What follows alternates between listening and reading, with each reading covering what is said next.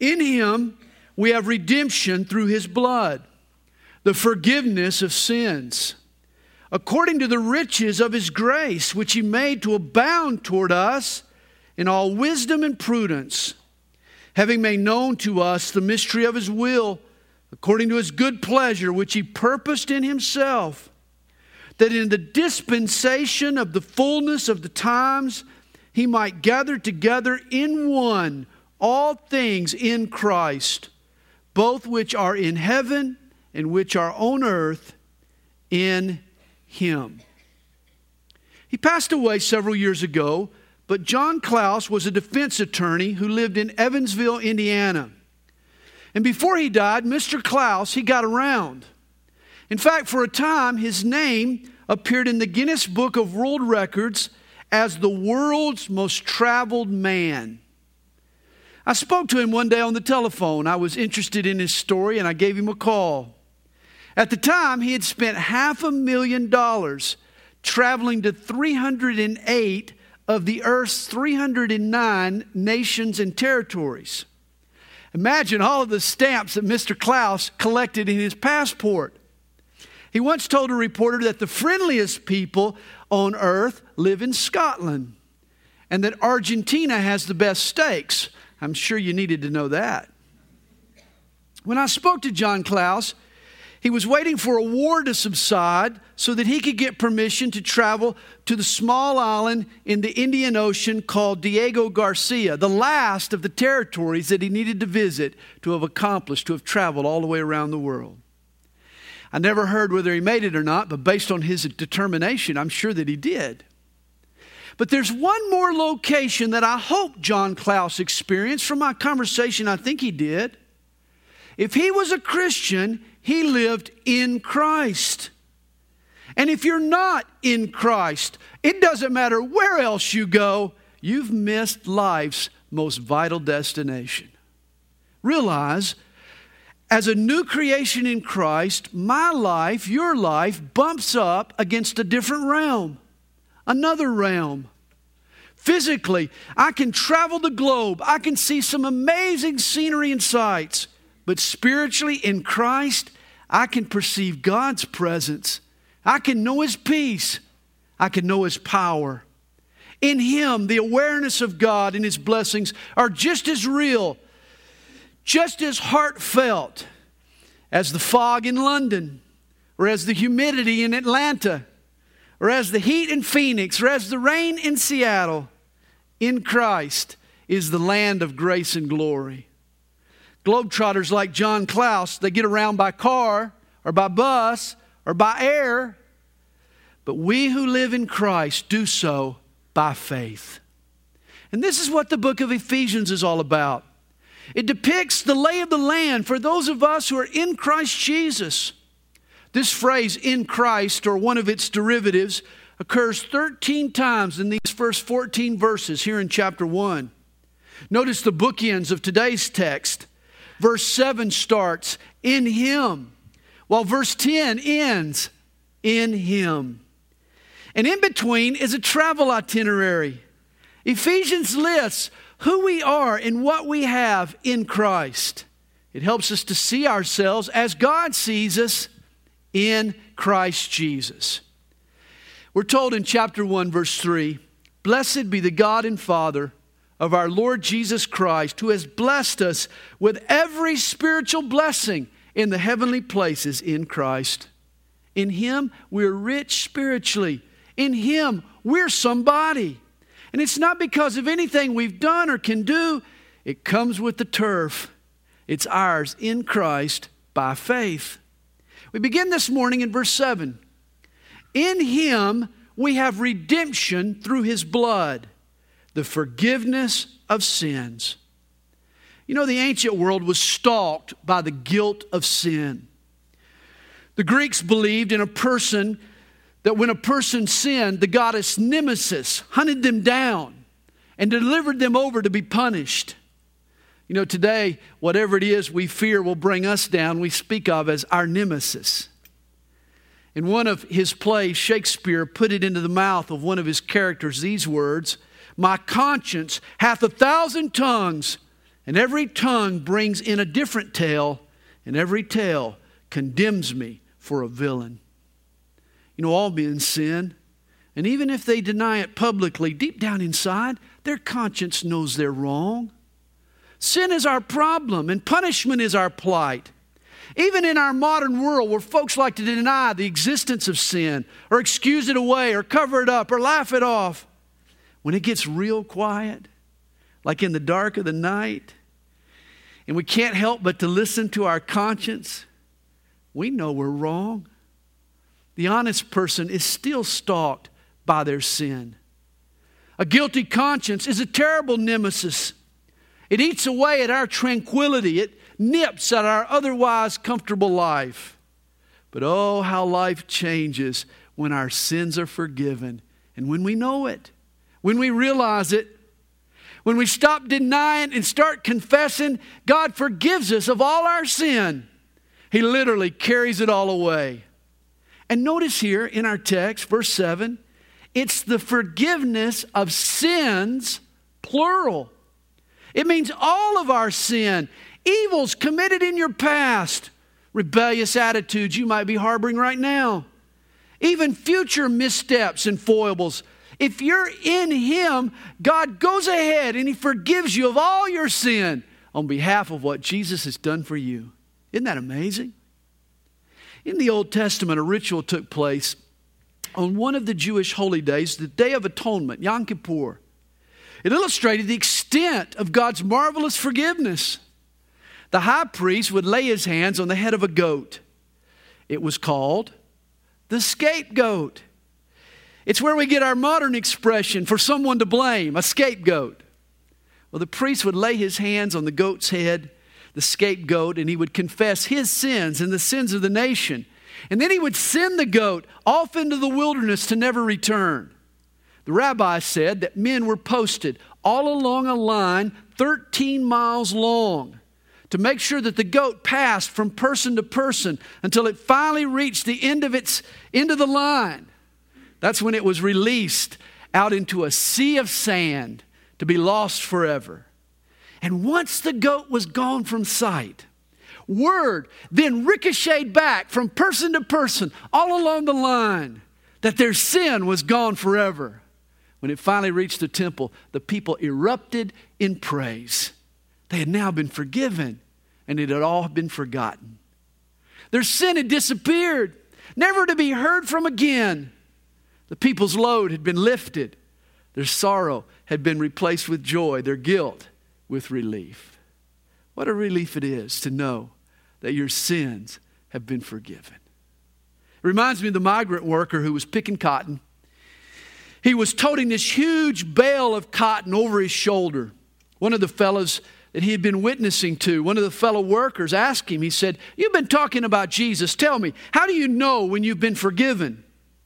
Well, without turning around, the man just dropped the load from off his shoulder. He asked, How do you know I've dropped this bale? You know because the load is gone, the burden's gone, it's been lifted. When a person is forgiven, the load gets lighter. The guilt is gone. Peace now pervades where turmoil tormented. There once was a company in Grand Rapids, Michigan, that published a notice they put on the office bulletin board. It said, To err is human, to forgive is company policy. Well, God is in the business of forgiveness. For those who are in Christ, forgiveness is company policy. I love the Psalm 103 and verse 42. As far as the east is from the west, so far has He removed our transgressions from us. I love that, not just for what it says, but for what it doesn't. It doesn't say from the north, as far as the north is from the south. That would limit His forgiveness. For you can go north to a point and then you're going south again. But you can go east to west forever and ever and ever. Micah chapter 7, verse 19 speaks to God You have cast all our sins into the depths of the sea. Think of the deepest parts of the ocean, out in the Pacific. The Marianas Trench is 35,000 feet deep. Your sins have been buried in the depths of the ocean. One commentator added, and then God posted a no fishing sign just to be sure. Here's a soothing quote God pardons like a mother, He kisses the offense into everlasting forgiveness. I'm sorry if this isn't a big deal to you. Maybe you hadn't sinned as much as I have. But oh, how I relish and how I am so thankful for God's forgiveness. And Paul tells us that God is also able. He's able to forgive us because he has redeemed us through the blood of his Son. This is wonderful. You know, there were six million slaves in the Roman Empire at the time of Paul. And most of the Romans, they treated their slaves like a piece of furniture to be swapped and sold. When a slave wore out, he was usually just thrown out. But there were a few benevolent citizens who would buy their slaves in order to set them free. The word Paul uses here in verse 7, redemption, means to liberate by paying a ransom. And this is what Jesus has done for us. He's purchased us in order to set us free. He paid the price that was on your head in order to give you a new lease on life. Mark chapter 10, verse 45 tells us, For even the Son of Man did not come to be served, but to serve, and to give his life a ransom for many. You remember what Jesus told the soldiers who came to arrest him in John 18, verse 8? Even then, he said, If you seek me, then let these go. I like that. Even in that moment, Jesus was arrested so that his followers could be set free. And in the next day, he was crucified for the same reason. One man wrote, Jesus blew everything apart. And when I saw where the pieces had landed, I knew I was free. In him, we have redemption. To be redeemed means more than forgiveness, it means freedom from sin and the guilt that comes with it, and the law, and the pressure to stack up, and all the feelings of failure. We've been set free. A.J. Gordon was a famous pastor. One day he saw a little boy walking down the street with a cage full of birds. He asked him where he'd gotten his feathered friends. The little boy said, I trapped them out in the field. Gordon asked him what he planned to do with them. Little boy said, rather nonchalant, he says, Well, I'm going to play with them for a while, and then I'm going to kill them, and I'm going to feed them to my cat. Well, Dr. Gordon, he asked the boy how much money would it take for him to to buy the birds. He said, Mister, you don't want these birds. They're just field birds. They don't sing so good. Gordon asked him if he'd take $2 for the whole lot. Little boy was happy to take the money. He took it and stuck it in his pocket and went off whistling. Well, A.J. Gordon, he took these birds to his church and he opened up the cage and he set them all free. And that Sunday morning, he stood in his pulpit holding up that empty cage and he recounted the story. He said, That little boy said that the birds couldn't sing so well, but when I released them from that cage, they went singing away in the blue. And it seems they were singing, Redeemed, redeemed, redeemed. You know, I'll bet there's some people here today who are like those field birds who feel trapped in a cage, in a cage of despair, in a cage of guilt you're in bondage to your sin. Satan has been playing with you. And when he's done, he's going to feed you to the alley cats. Author Alexander Maclaren, he describes your plight. He says, Some of you are your own tyrants. The worst part of you has gotten the upper hand. Mutineers that ought to have been down under the hatches and shackled have taken possession of the deck and clapped the captain and his officers. They are driving the ship. That is you onto the rocks as hard as they can. Do you feel that way this morning? Is your life out of control? Are you being governed by sin? This is why you need a swashbuckling Savior, one who knows no fear, one who dares to draw his sword on the devil and his henchmen, a Savior who can liberate you, who can set your vessel free from the pirates of perversion and from the rebels of rage and from a mutineer called pride. I got just a Savior for you. His name is Jesus Christ. Paul says he redeemed us through his blood. Now, don't miss that. through his blood. Understand, God is omnipotent, He is all powerful. He said, Let there be light, and the universe began to glow. He spun the stars out into their orbits. He worked miracles with His hands, but He didn't redeem us with His power. God is omniscient, He knows all secrets, He's all knowing, He knows the mysteries of the universe, but He didn't redeem us with His wisdom. God is rich. The psalmist says He owns the cattle on a thousand hills. Why, gold is so plentiful in heaven, they use it as asphalt. They pave the streets with it. But as wealthy as He is, God didn't redeem us with His riches. No. Hey, rather than His power or His wisdom or His riches, God used the one commodity more powerful than His power and wiser than His wisdom and richer than His riches. He redeemed us through the blood of his son, Jesus Christ. There's a hymn we used to sing Would you be free from the burden of sin? Would you or evil a victory win? There's wonder working power in the blood. The blood of Jesus speaks of his sacrifice and love and humility and empathy and everything that's in his heart. God said, The wages of sin is death. From the beginning, there was a price to be paid for sin. Don't say that sin doesn't hurt. It, well, I'm not hurting anybody. No, there's a price to be paid for your sin. Trust me.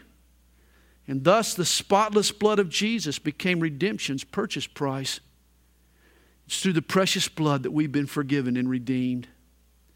In the Revised Standard Version, Hebrews 9, verse 22 reads Without the shedding of blood, there is no forgiveness of sins. It takes the blood. For years, John Krakowski was known as America's blood donor champion. The American Association of Blood Banks honored the 62 year old at a ceremony. Krakowski had lost his arm at the age of six. He was rejected three times for military service in World War II. But Joe found a way to make a contribution. Since that time, he has donated 31 gallons of his own blood. And understand the human body holds 10, 12 pints maybe. Thus, Joe has donated more than 20 times the amount of his own blood, the total of his own blood. Joe makes this comment. He says, Giving blood makes you feel like you're contributing life itself. There's no more precious a gift than life. Money can't buy the joy of giving blood to help someone who needs it. And I think this expresses Jesus' motivation in the shedding of his blood, he has given us his life. Most of us have experienced some form of rejection in our lives, some of you more than others. Perhaps you've been abandoned by a parent, maybe you were left by a spouse, betrayed by a friend, even ignored by a child. We've been made to feel of little value. And I've mentioned this before, but today's fatherless generation is particularly prone to feelings of rejection. There are people today who try to cover up their hurts with drugs and with sex and with cutting and with alcohol and even suicide. One young woman, she remembers the day her dad walked out of her life. He left her mom for a younger woman. And she says this She says, I was alone, scared, confused. I hated everyone. I lost trust in everyone. I haven't heard from my dad in over four years. I used to sit next to the phone for a call. Now I've lost all hope. I think there's lots of young women today who are still waiting on a call from their dad. We all long to know that we're valued, don't we? The cry of the human heart is to be loved. Hey, take a class in basic economics and you'll learn the law of supply and demand.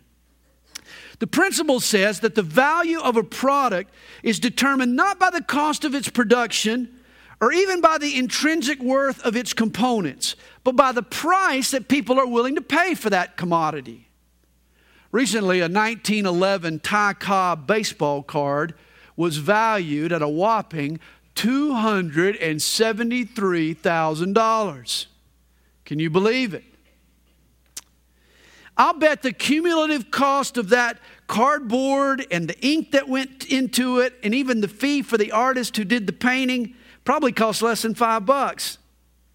The value of the card was nothing, has nothing to do with the card itself, but it has everything to do with what someone was willing to pay to receive it. Someone paid top dollar. Hey, there's not a large supply of 1911 Ty Cobb cards.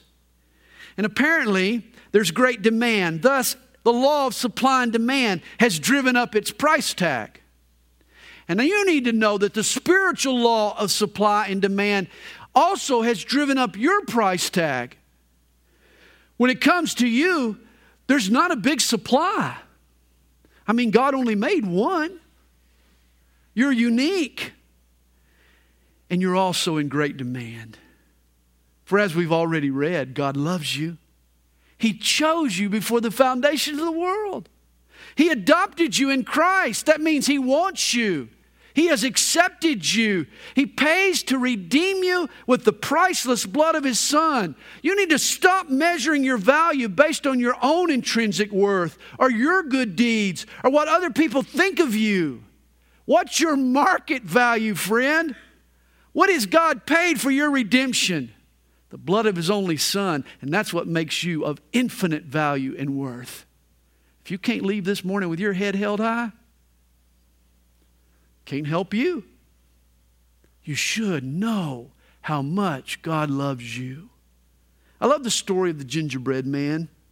The moment the grandma pulled him out of the oven, he jumped up off the cookie sheet and he started to taunt grandma run, run as fast as you can, but nobody's going to catch this gingerbread man.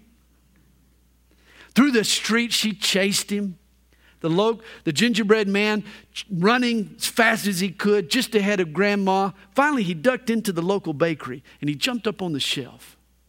But the grandma spotted him. She walked in and she snatched him. But that's when the baker shouted, Wait a minute, that'll be 10 cents. She had to buy the gingerbread man that she'd made. But she never balked at the cost. She gave the baker his price and she took the gingerbread man and as she walked home, she told this gingerbread man, she said, First I made you, and now I bought you. You are really mine. And that's what God says about you. Hey, He fashioned you from your mother's womb. You're fearfully and wonderfully made. And yet, the moment you came out of the oven, you jumped off the pan. You've been rebelling and running ever since. You little gingerbread man and he's had to chase you down. And now he's purchased you. He made you, and now he's bought you. My, you are really his. He must really want you. And according to verse 7, you've been redeemed and forgiven according to the riches of his grace. According to means proportion to. You've been redeemed in proportion to the riches of his grace. God's forgiveness toward me is not in proportion to my goodness, but it's in proportion to His grace. That means there's no limits to His forgiveness, for there's no limits to His grace. My righteousness and worth and good works are in short supply, but God has an infinite reservoir of grace. And it's out of His grace that you and I are forgiven. If I go down to the bank and I announce that I'm here to pay off my house loan, the banker's going to ask me a good question Show me the money. They know I don't have that amount of money. But if Arthur Blank walked in on my behalf and offered to pay my note, they wouldn't flinch, would they? They'd know that Arthur has ample resources realize your redemption and forgiveness was purchased not with your meager righteousness and good works, but it was purchased from the deep pockets of a God of grace. Take consolation in that. The measure of his gift is his immeasurable grace. And then notice verse 8. Paul says of God's grace, which he made to abound toward us in all wisdom and prudence. God makes his grace to abound in our direction. That word abound, it means to flow over the brink, to flow beyond its limits, to overflow, to superabound. In other words, God has gone overboard. Understand, He has lavished His grace upon us. He has made a spectacle of His generosity. That's why it's okay for us to get a little carried away with grace, to relish God's grace, to go a little overboard with grace, for that is what God has done Himself. Psalm 130, verse 7 Hope in the Lord, for with the Lord there is mercy, and with Him is abundant redemption. Not just redemption, abundant redemption. We should celebrate, we should revel in, we should rejoice in God's amazing grace. Once there was a man, he died, and he appeared at the gate in heaven. There old Gabriel was to greet him. Old Gabe, he told him, he said, Here's how it works up here now. You got to get 100 points to get in. You tell me what good deeds you've done, and I'll assign the points accordingly. Well, the man said, Well, I was married to the same woman for 50 years and never ever cheated, not even in my mind. Gabriel said, Well, that's good. You get three points. The man come three points. Goodness gracious, that's not many. Gabriel asked again, he said, Well, what else have you done? He said, Well, I went to church every single Sunday and always tithed my money. Gabriel said, Good, one point. He said, You're being pretty stingy with these points, Gabe. He said again, Well, what else have you done? The man said, Well, I built several homeless shelters and fed thousands of folks on every holiday. Gabriel answered, He said, Okay, that's worth two points. You're up to five points total. Well, the man was exasperated. Finally, he blurted out, he said, At this rate, the only way I'm getting into heaven is by the grace of God.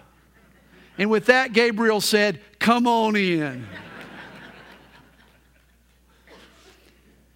Paul goes on to tell us in verse 9 having made known to us the mystery of his will, according to his good pleasure, which he purposed in himself. There's a lot right there. You know, the Bible, the biblical word translated mystery, is not what we usually think of when we use that term. When we think of a mystery, we think of Agatha Christie novel, or search for a smoking gun, or a phenomena that can't be explained, or a puzzle that can't be solved, a mystery. But that's not the biblical understanding of the word mystery.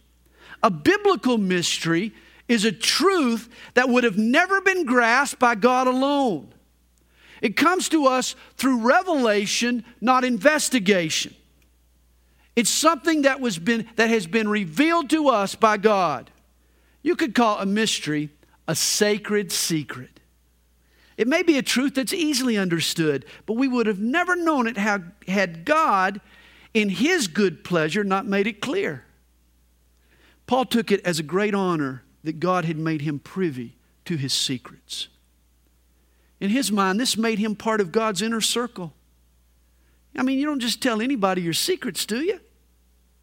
I mean, you share a secret with a confidant, with someone you trust. And this is how God feels about us. In his plan of redemption, he has shared with us the secrets of grace. This was hidden in times past, but it's now been made known to us.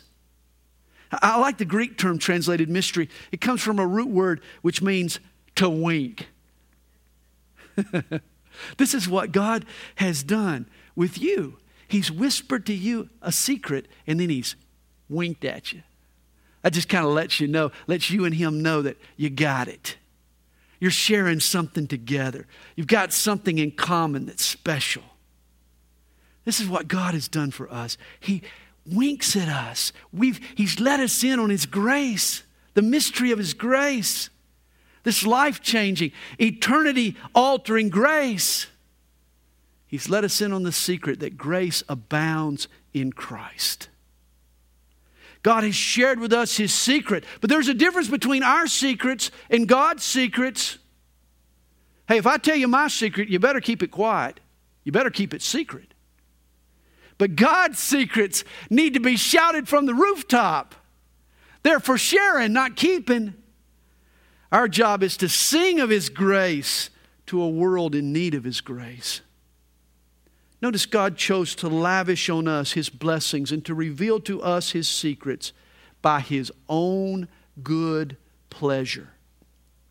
In other words, we didn't strong arm him with our goodness and force him to reward us because of our blessedness, nor were his secrets leaked out by heavenly staffers that couldn't keep their mouths shut. God didn't decide on grace because some loose lipped angel let the cat out of the bag ahead of time. Not hardly. That's not how it occurred. Paul is clear. This gospel of grace was premeditated, it was predetermined in the mind of God, it was pre planned in his holy heart before time began. Understand this your redemption is the resolve and idea and creation and ambition of God Himself. Notice verse 8 God purposed in Himself. Redemption isn't even the result of God's foreknowledge. It's not that He looked down the corridors of history to spot those who would one day trust in Him. He didn't choose us in advance because of our future decisions. Paul says there's more to it than that. No, God purposed in Himself. The plan for your redemption was initiated by Him, it originated in Him. Your salvation was born in God's heart. Our redemption is not God's reaction to anything that I am or that I do or that I will do. God purposed in Himself to save me. That blows my mind. So, why is it? So, why is it we live as if we're the beneficiaries of God's reluctance. That He saved us because He had to.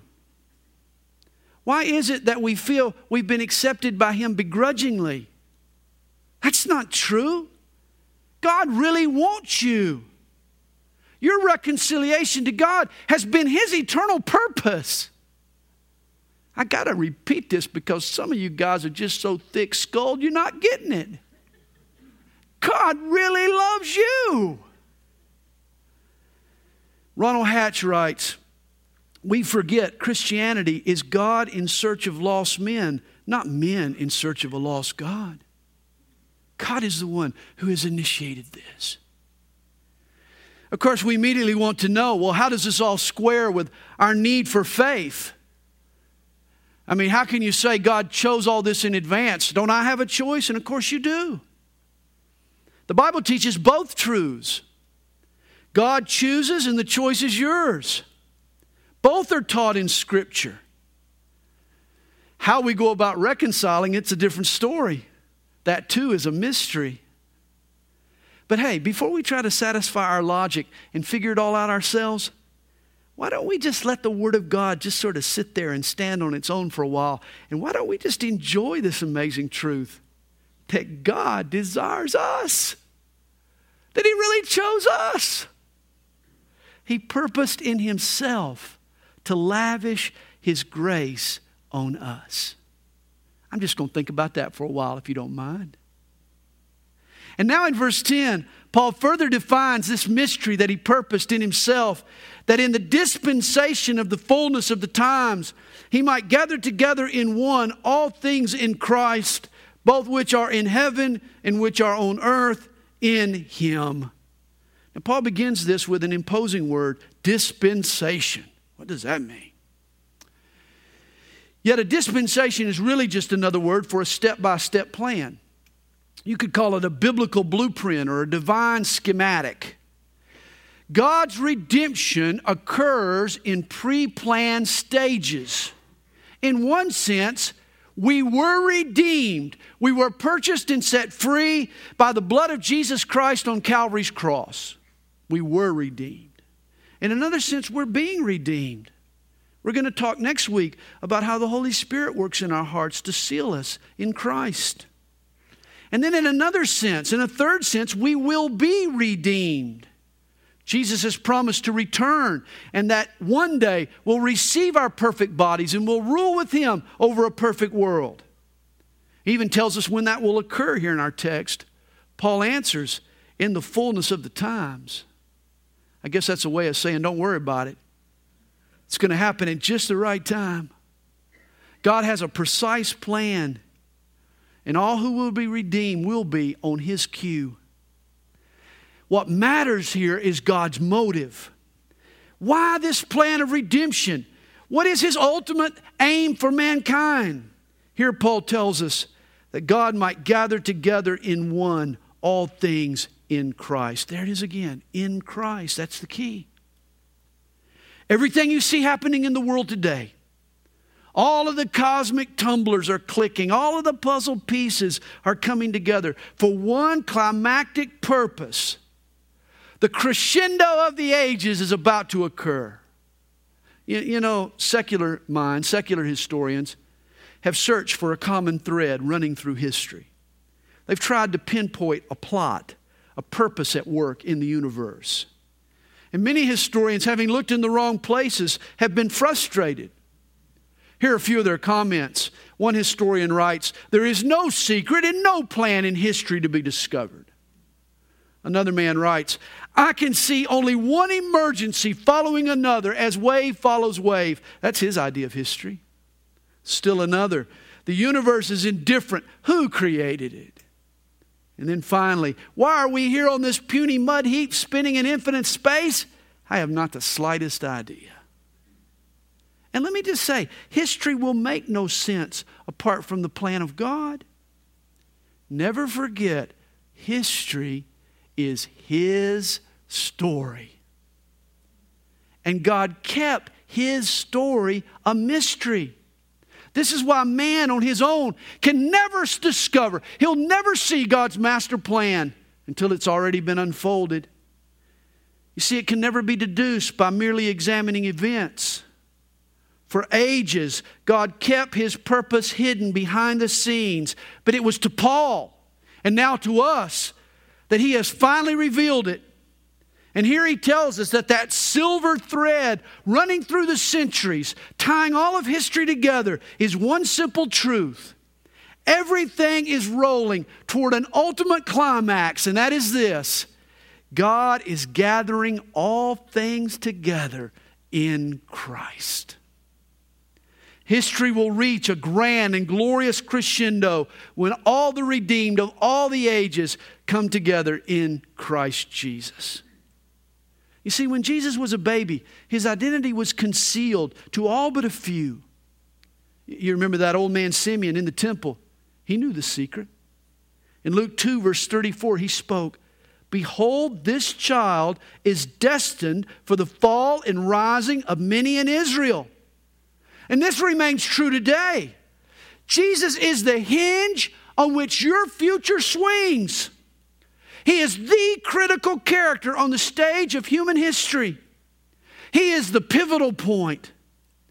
Charles Spurgeon put it Christ is a great central fact in the world's history. To him, everything looks forward or backward. All the lines of history converge upon him. All the great purposes of God culminate in him. And I got to tell you, this, my friends, is why I adore him so. This is why I speak his name with reverence.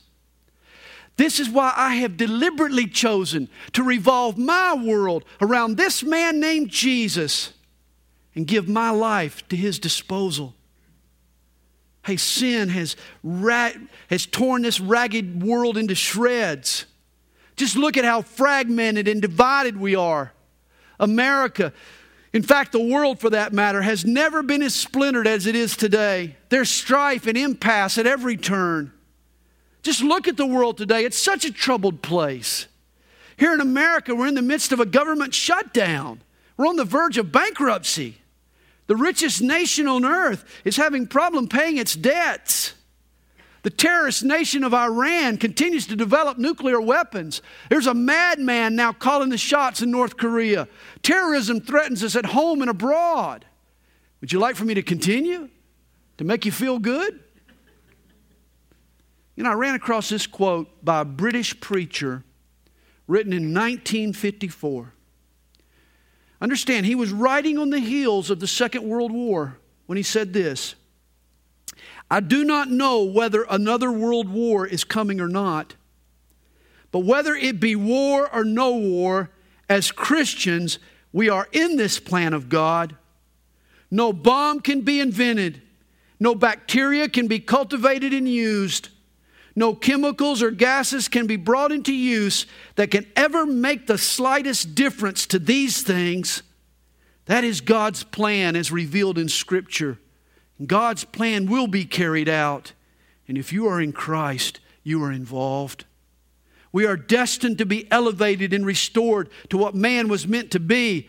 Let's spend less time reading the newspapers and more time reading the Bible. I believe that's good advice in 1954 and in 2013. Is there any hope for peace and harmony in this world? There is. But it won't result from some human achievement or from some human negotiation. And no man will be able to speed it up or slow it down. It will happen in the fullness of God's time, and it will be accomplished in Christ. In the short run, no one can predict the future. Of the coming particulars, who can know? But there is one truth we can count on with absolute certainty. In God's sweet timing, in the end, Christ will be the all in all. God's purposes will not fail. Here's the secret the world has yet to see, but it has been revealed to us that God will bring all things in heaven and earth together in Christ. Hey, wink if you know it's true. We share a secret. Your future and my future and everyone's future will culminate in Jesus Christ. You will rise or fall, my friend, based on your relationship or lack of one with Jesus. That's why we need to get busy letting the cat out of the bag and shouting this secret from the rooftops.